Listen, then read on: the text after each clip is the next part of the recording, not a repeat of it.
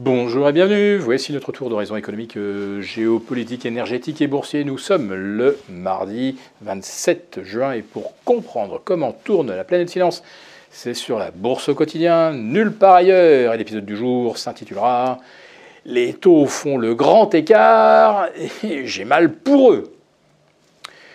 Grand écart et même euh, écart historique entre les maturités courtes de 3 mois à 1 an et les maturités longues, 10, 15 et 20 ans. Mais bon, les deux références qui nous intéressent, c'est le 1 an, c'est le 10 ans. Et depuis vendredi 23 juin, on assiste, et tout le monde s'en réjouit, à une très nette décrue des taux longs. Le 10 ans a vu son rendement revenir de 3,04 à 2,80 et même 2,78 tandis que les taux courts, eux, restent accrochés au-delà des 3,50 et même 3,60. Et on s'en tire pas mal puisque les taux devraient atteindre et dépasser les 4% d'ici fin, fin, juillet en Europe. Aux États-Unis, on file tout droit vers 5,50. Et pourtant, les taux longs US sont actuellement redescendus à 3,60, presque 200 points d'écart entre le taux jour le jour ou le taux à 3 mois et le taux à 10 ans. Et le, et, le 20 ans est même encore plus bas.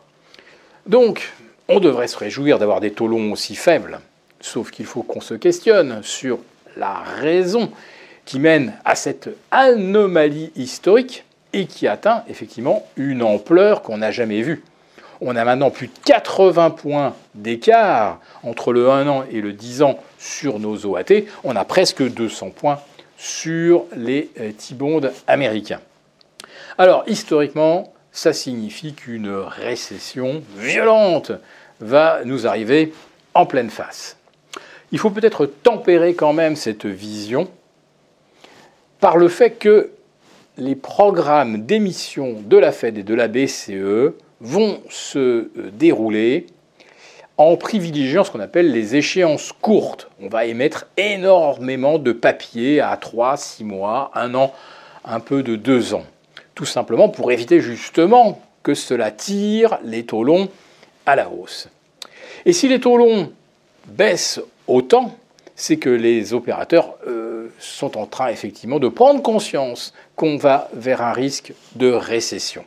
Mais l'attention des taux courts, je le répète, est liée à l'ampleur, l'amplitude des programmes d'émission. La Fed va chaque mois aller placer pour 150 milliards de T-bonds. Alors évidemment, euh, ça sera concentré, comme je le disais, sur le 3 mois à 2 ans. Sauf que jamais dans les histoires des États-Unis, on est venu tirer 150 milliards par mois alors que l'économie est elle-même au bord de la récession et alors que l'inflation n'est pas encore un problème résolu, loin s'en faut.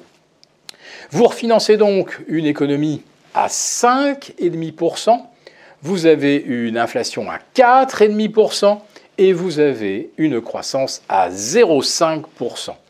Si vous la déflatez, ça veut dire que vous êtes déjà en récession de moins 4% aux États-Unis.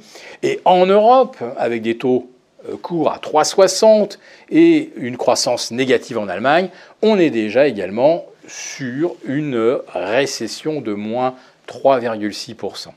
Alors comment les actions dans ces conditions parviennent-elles encore à monter et battre des records? Eh Bien, euh, tout simplement parce que personne ne veut acheter euh, des obligations courtes, ou en tout cas pas plus euh, qu'il ne faudrait, puisqu'on sait que les banques centrales vont émettre énormément. Donc on n'a pas d'espoir de faire des gains sur euh, le cours des, des, obligations courtes et sur le papier long. attention aux défaillances d'entreprises qui vont avoir énormément de mal à se refinancer à 3,5, 4 ou 5%. Donc on se dit que pour l'instant, à part les actions, qu'est-ce qu'on peut faire? Et comme on ne trouve pas de réponse, eh bien on ne fait rien.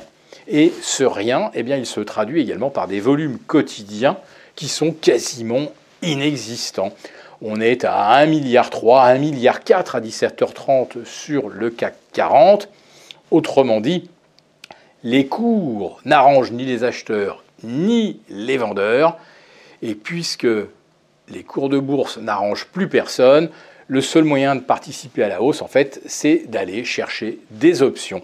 Et c'est ce que font tous les gérants. Et c'est ce qui explique ce déséquilibre entre les options call et les options put qui euh, fait ainsi plonger le VIX alors que nous sommes, nous, plongés dans de grands problèmes économiques dont nous ne saisirons probablement euh, l'importance qu'à partir de la rentrée, lorsque les banques centrales annonceront enfin qu'elles ont fini de monter les taux. C'est là que les problèmes vont commencer.